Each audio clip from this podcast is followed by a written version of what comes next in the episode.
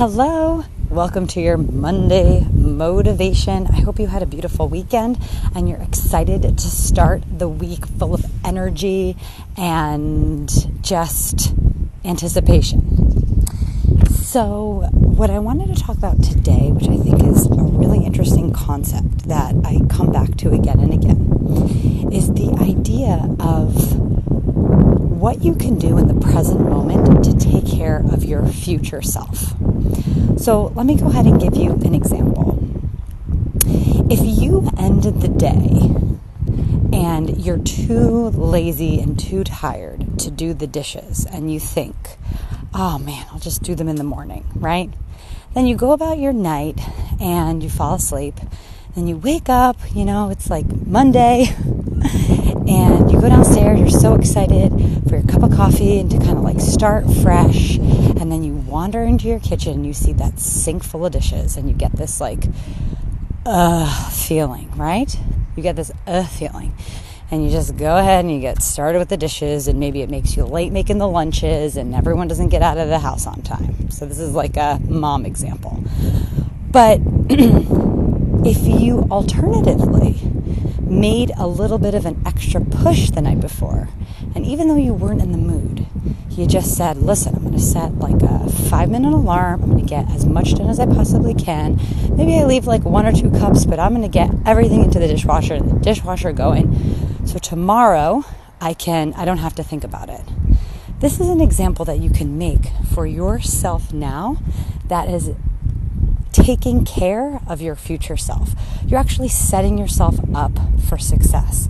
And there's so many ways that we can do this in our life and in our business, for our health, all of those things that I love to ask myself this question. Like, is this decision going to be like enriching for my future self or is it going to just create problems for my future self? And as many times as I can, I want to create the best conditions for my future self to be happy and successful. So this like applies to so many things, right? I love to think of this as like, you know, meal prep on Sundays. Or if that's too much, actually, I've never been able to get meal prepping down. Good for you if you have. But there are two practices that I do that are another examples that are just like game changers and they're so dumb, but they just give me so much mental space back. So, number one is on the weekends when I go food shopping, just preparing an idea of what I'm going to make each day. So, like looking at what's in the fridge, look what I bought, and then I have a little like whiteboard on my fridge that says Monday, Tuesday, Wednesday, Thursday, Friday, all the days of the week. And I say Monday's going to be salmon, Tuesday's going to be meatballs, whatever. It's just like one less decision that I have to make. And it just clears so much mental energy for me that I, I'm, it's almost like I'm becoming my own assistant. Because as the week gets going and I'm like, oh man, I like what's for dinner, what to make for dinner, I'm I have taken care of myself and I'm just saying, I'm saying to myself, don't worry, Tori. You know what's for dinner. It is right there on the list. Another thing that I do on Sundays, and this has become like a religious practice of mine, is I take out my physical planner. I look at all of my obligations on my Google Calendar, like whether it's things for family or appointments that I have or client meetings or whatever. And I write them out in my physical planner. And then I make a list of things that I need to get done, like my to dos. And I look at each day and I see where are my meetings, whatever, and I fit in those tasks, those to dos in between those meetings where where that white space is. Because one problem that I have is that I always have this like running list of things that I want to do.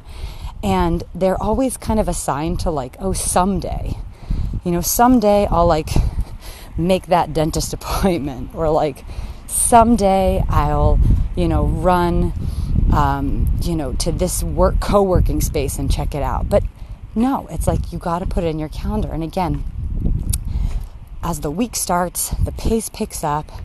There just seems like so much is flying at you. To me, preparing in advance that planner for myself where I don't have to like look at my phone and I don't really like how the Google Calendar looks. For me personally, my aesthetic, it just confuses me, it stresses me out. That I have it all laid out the week in one view and I can see all of my important stuff and the tasks I need to do.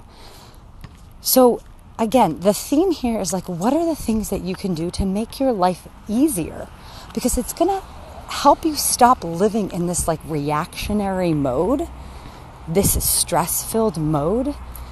You know, if you ever, if you have any people in your life that are like these people that find problems and are always stressed out and always running into like these ridiculous situations, part of the reason is because like every everything in their life is like flying by the seam of the pants. And believe me, I used to be this way.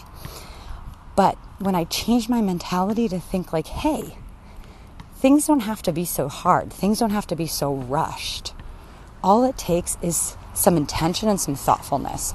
So my in, my invitation to you for this week, my challenge for you this week, is where like one or two areas in your life where you find building anxiety, right? Is it like for me I always again like I'll use the example of getting out the door in the morning. For some reason that's always stressful for me, right? It's like does everyone have their uniform? Is like, is lunch made? Is breakfast made? It's just always a struggle. And so, even for me, it's not even like getting up early, right? I need to be getting up early, like with a plan. And so that's one area that I focused a lot on optimizing. But if it's not that for you, like what is it for you? Right? So I invite you to kind of reflect on where's a part of your life that you're feeling a little bit of discomfort, a little bit of anxiety. And then which ways can you prepare your life for more ease in that area? So, I would love to hear what you're struggling with and some ideas that you have for making your life filled with more ease. Please DM me on LinkedIn. You can always find me, it's where I like to hang out. Victoria Hajar on LinkedIn and, and, just like let me know if you thought of anything cool and we can kind of share it on the podcast for another Monday motivation. So, hope you have an awesome, productive week and I'll see you back here next Monday for the next dose.